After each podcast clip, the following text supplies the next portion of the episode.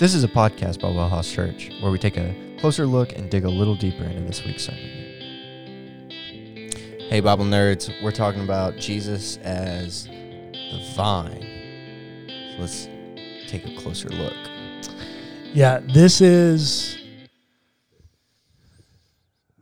Well, let me say, up until tonight, this used to be one of my favorite texts. I actually have a tattoo designed based on this text. Do you really? I really do. Huh. I didn't even. I have don't a- even think I knew that. I have a full sleeve uh, on my right arm designed f- based on this text. From the vine. Huh. That's that's not a bad idea. I just hadn't really thought of it. we'll talk about it off camera, but yeah. Okay, cool. So yeah, historically, this has been one of my favorite texts. Um, I just, first and foremost, the Greek is really beautiful. Yeah, I'm not going to get into it tonight, um, just because there's not enough time. sure. But one of the things that I personally want to do is I want to do a full teaching, like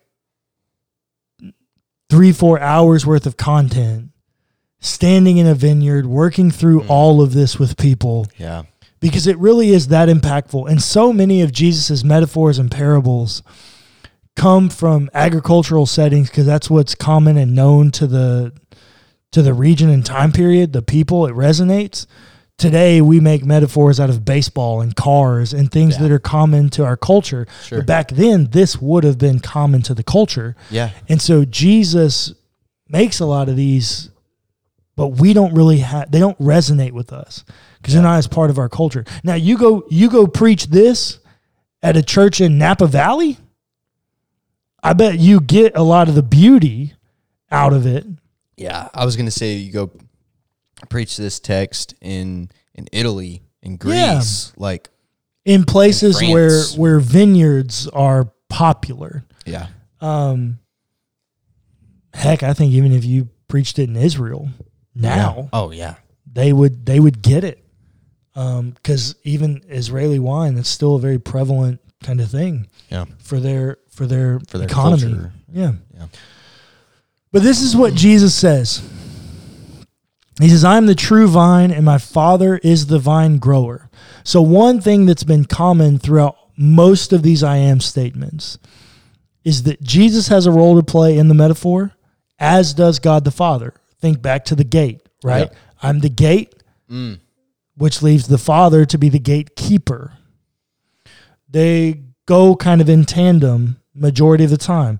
John 5, I do nothing that that my Father does not will Yeah. right there there are a lot of these metaphors in these i am statements because think back to exodus Yeah. i am is god the father's proclamation of the divine name yahweh So Jesus so this was a question that I was thinking about. okay Jesus does not have a role in that specific statement. Like God the Son.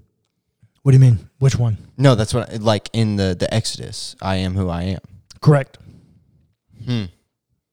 That actually makes my sleeve make more sense. yeah it's it's god the father it's the divine name yahweh wow.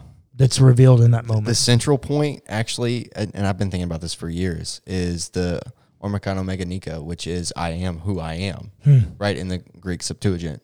yeah. Um, you should use the hebrew. It, it's more pretty. Uh, no, because there's a Greek Orthodox symbol uh, based around that. that just not being true to the text man. It's hebrew. Hebrew's the sacred language of the old testament. No, I get it, but anyways, All right. Jesus continues and he says, He removes every branch in me that bears no fruit. Every branch that bears every branch that bears fruit, he prunes to make it bear more fruit. Let me ask you a question, Clayton. mm-hmm. there any branch in Jesus that you think doesn't bear fruit? Lord, I'd hope not. It's kind of my point, right? Um, if if that is true, then our faith means nothing. that would be the point, right? We got a lot of crap that doesn't bear fruit. Yeah. And the things that do bear fruit need pruning so that our light might shine bigger and bear more fruit. But then you think back to John 5 I do nothing that my Father does not will. Yeah. This statement from Jesus here is a bit troubling to me. Sure. Um, the best that I can come up with is that it's equated to temptation. Jesus is tempted by the devil, does not give in. A a Hmm. fruit that or a branch that bears no fruit would be that of which is tempting, and God removes it from him. That's the best I can come up with to interpret this without falling into heresy. Because Jesus is tempted, and I don't know why we think that's only a one time thing. Yeah. So uh, I think I think you're onto something there, based on something that it says later in the Yes. chapter. That's how That's I where you're going. That's how I came to the conclusion. Then uh, we'll Yes. keep walking. Yes. Verse 3 You have already been cleansed by the word that I have spoken to you. Abide in me as I abide in you, just as the branch cannot bear fruit by itself unless it abides in the vine, neither can you unless you abide in me. All right. That word abide. It's one he uses a lot in this chapter. In this chapter, he does use it a lot. The Greek word is meno. Minnow. It's a verb. Our equi- our transliteration would be M E N O with a long O, meno. Another way to translate it, and it's a less common way, but there are some translations that do it this way, would be to translate it remain. Hmm. I have actually seen some translations of the Bible translated that way. if I'm honest, and this is one of the reasons when I sat down to study this in a new context, right? That's that's the thing. This is the living word. Sure. Every time you come back to something, it's going to speak to you in a little bit of a different way. Yeah. And I had this encounter um, looking at this text in preparation for this podcast. Based on um, verse 7, it makes more sense to me to translate it remain. Uh, we'll Yeah. get there in a second, but I'm going to change abide to remain. Remain in me as I remain in you. Just as the branch cannot bear fruit by itself unless it remains in the vine, neither can you unless you remain in me. Doing it with abide, it, it's harder to get there, I think. But this is a question of source. Hmm. Why can the vine bear fruit? Because it has its source in the branches, it has its source in the roots, it has its source in something that's grounded. Yeah. What's our call as Christians? To pursue divine likeness? How can we do that unless we've been rooted in something, Yeah. unless we have our source in something that is divine?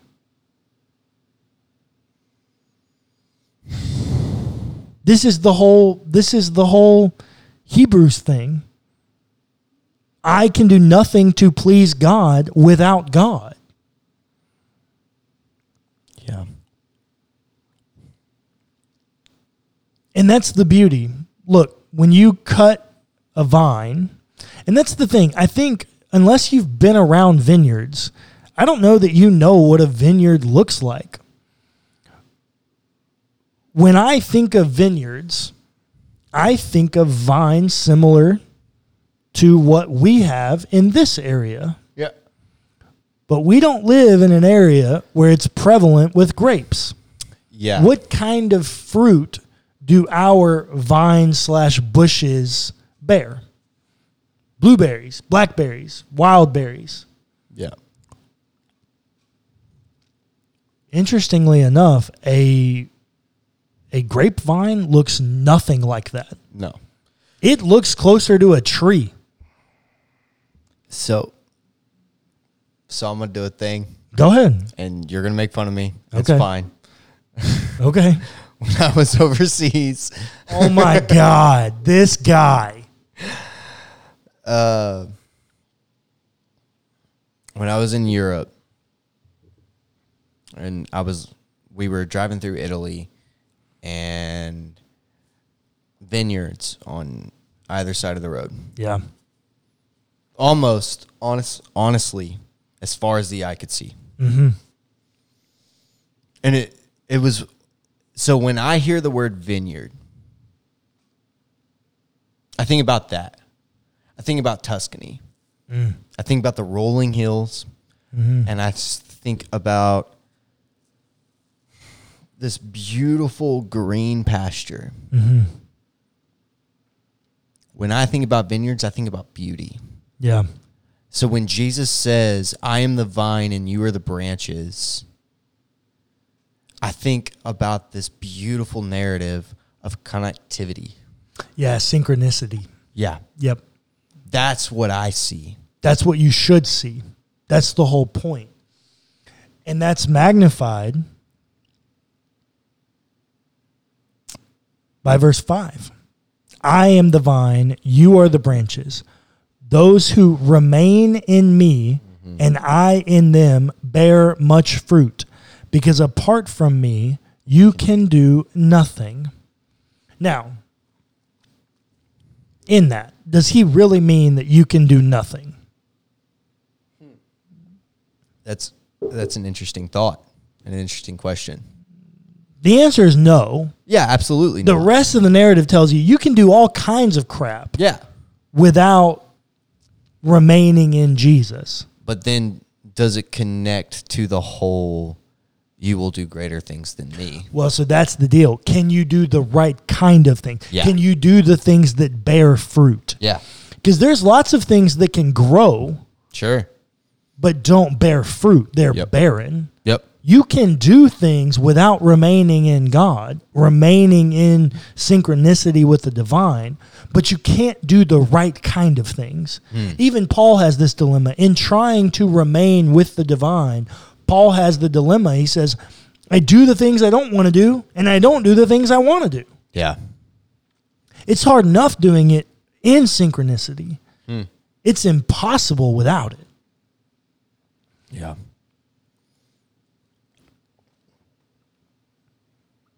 And this is why in verse 6, Jesus says, Whoever does not remain in me is thrown away like a branch and withers. Such branches are gathered, thrown into the fire, and burned. And that's the difference between verse 6 and verse 2. This is what I saw. This is what got me there to make your point from verse 2. I don't know if this is what did it for you, but he removes every branch in me that bears no fruit. Verse 6 Whoever does not abide in me or remain in me is thrown away. Yeah. That's the difference. That's the separation. Yeah. Now, I also I'm I'm not convinced. I read some commentators. I'm not convinced you should be reading this in a hell metaphor. I don't think so either. It's- I know lots of people do. I don't think so. It's not that this is what you would do with barren vines. Yeah. This is what you would do to keep your vineyard producing at the highest level. Absolutely. You would cut and burn the stuff that doesn't work. So I'm not convinced that you should be reading this in some kind of soteriological hell judgment kind of metaphor. It is to say that God will remove the things that do not remain in Yes. him. And, and I also think that that fits in the, the same way that we talk about parables, right? That you can read this in a number of different ways, Yes. right? Whether that means it's for your own congregation, Mm-hmm. right? And there's things that aren't working there, you throw it away and you burn it, right? You know Yeah. what I mean? Now, I said at the beginning of the podcast, this used to be one of my favorite texts. I'm not so sure it remains one of my favorite texts. And this is me about to be extremely vulnerable. Verse 7 has become extremely problematic for me.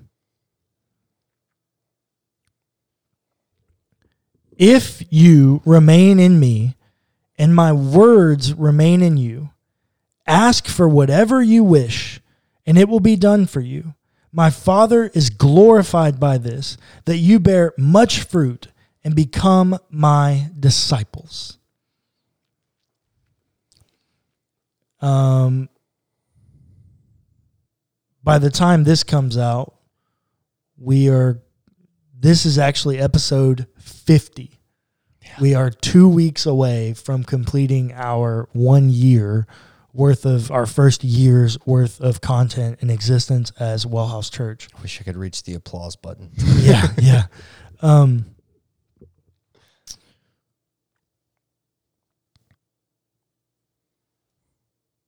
episode 47, I think, Yeah. of Pints and Perspectives, I announced that I am getting a divorce.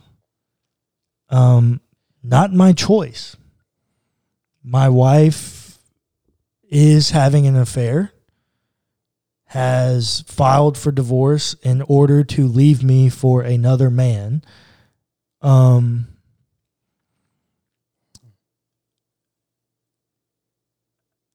I don't want it. I this is not what I want. And I have prayed countless hours.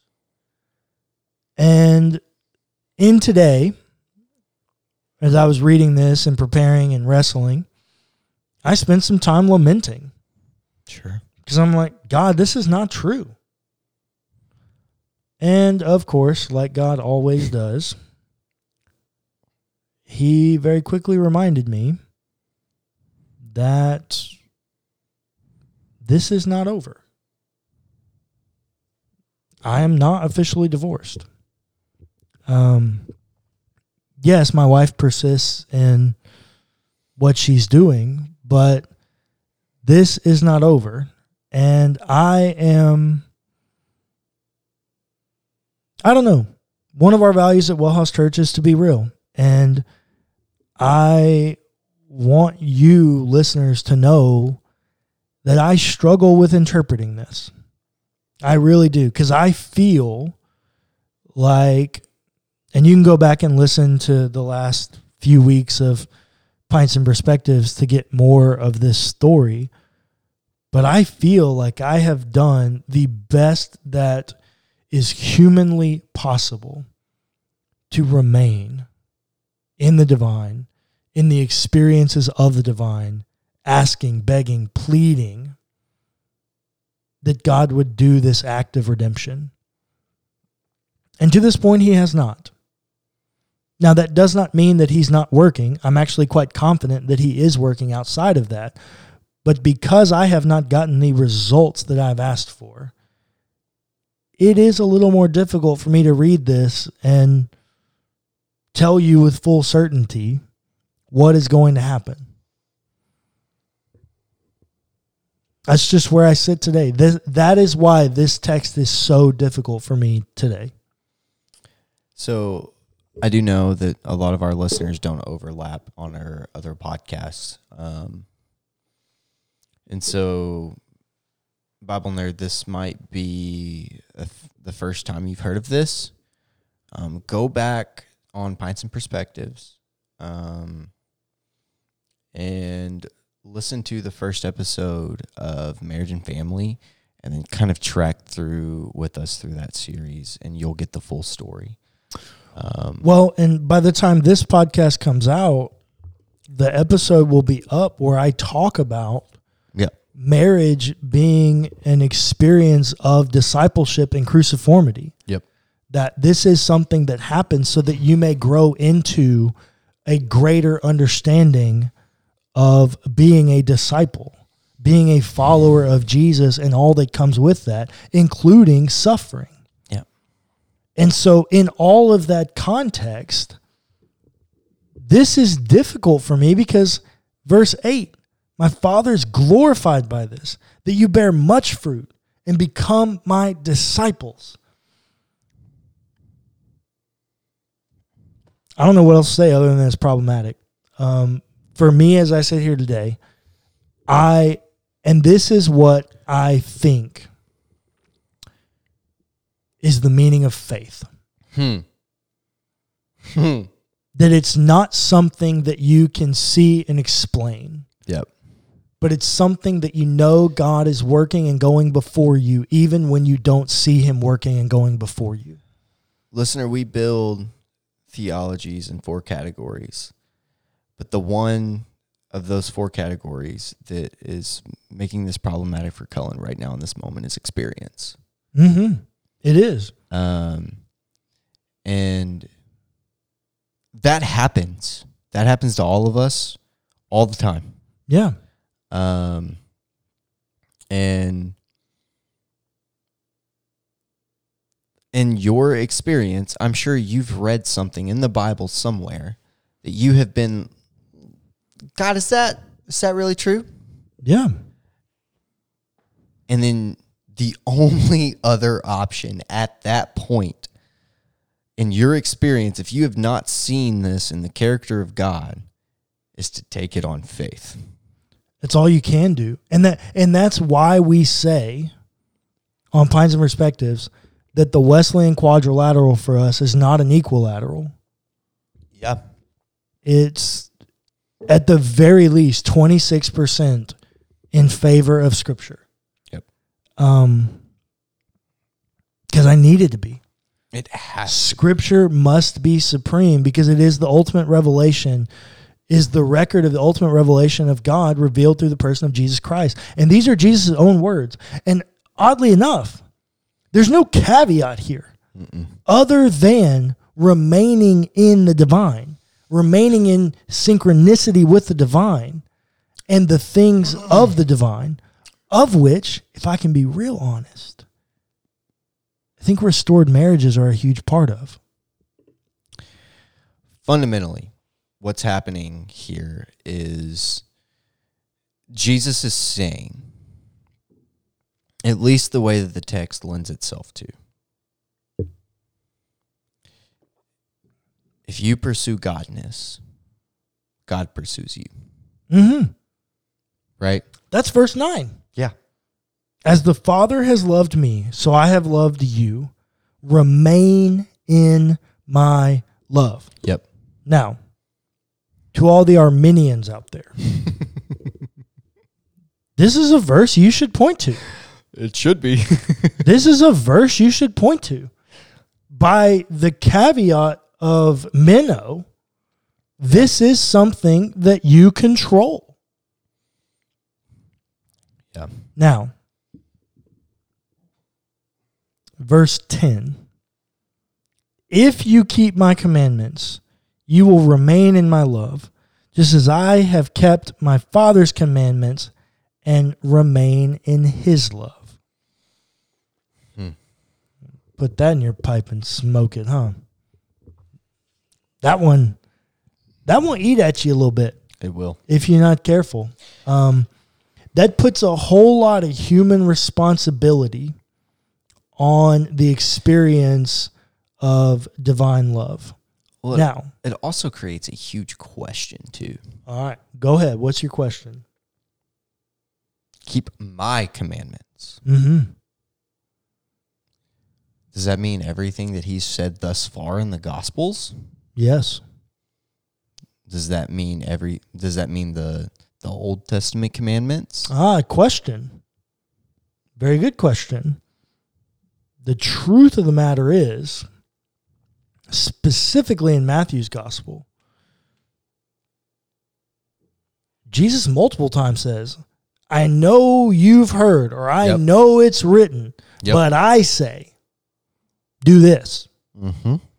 So I think there's a lot of stuff that Jesus trumps Yeah. in the narrative. Now, I also think that there are things that Jesus doesn't touch, which are revealing of the character of God in the Old Testament. Sure. And so the things that Jesus doesn't touch, yes, they would persist. Now, the truth is, all the troubling things in the Old Testament, Jesus touches. Yeah. Jesus comments on most of the troubling things in the Old Testament.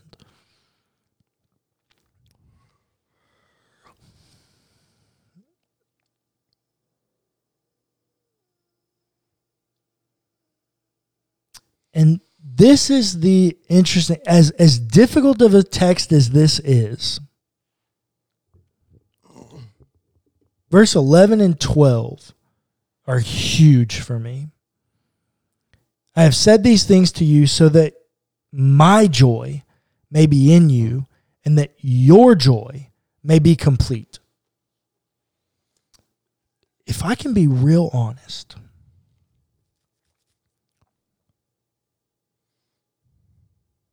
this is not a text that brings a ton of joy. I think if I can be real honest with you, Mhm. I think in your circumstance, this is a text that doesn't bring joy. I don't think in anybody's because it puts so much of the relationship on the human responsibility of remaining in God. Yeah, and and that's a big responsibility. Um but also think about cuz you you brought up the Arminian soteriology. Mhm. There's a level of comfort in that that you have some power and control over your relationship with the Lord Mm-hmm. and your right standing, your Mhm. holiness, Yep. right? Um, on the, the flip side of that, with Calvinism, you have no control. Correct. Um, therefore, Well, hyper Calvinism, you have. in, in hyper Calvinism, right, right, right, for sure, you have no control. yep. And that in and of itself is scary because that means you don't know until the last day. Or or it brings joy Or because if you're chosen, you're chosen. Yeah, that's also true. But do you ever really know? It's a good question. And so with that, I think we have a lot of questions. And that's why I don't know if it's helpful to talk about it in, in terms of Arminianism and Calvinism. Well, Whereas that's why I didn't. I only brought it up as Arminianism. That- but that's why I'm about to say what I'm about to say. You might should think about it in terms of deification, pursuing godness, stripping the things of yourself away and letting God strip those things away from you that are not of Him. yeah, And that is where there is comfort. you're close. You're close. You're really close to what I think Jesus is saying. I think the thing that brings joy is that the human responsibility is in meno is a verb. Yeah. Remain, abide is a verb. There are going to be seasons in life where you're trying with the best you have hmm.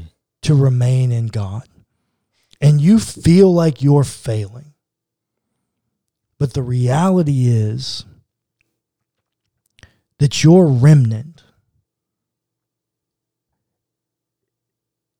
is consecrated by a promise that if you remain in God, God will remain in you.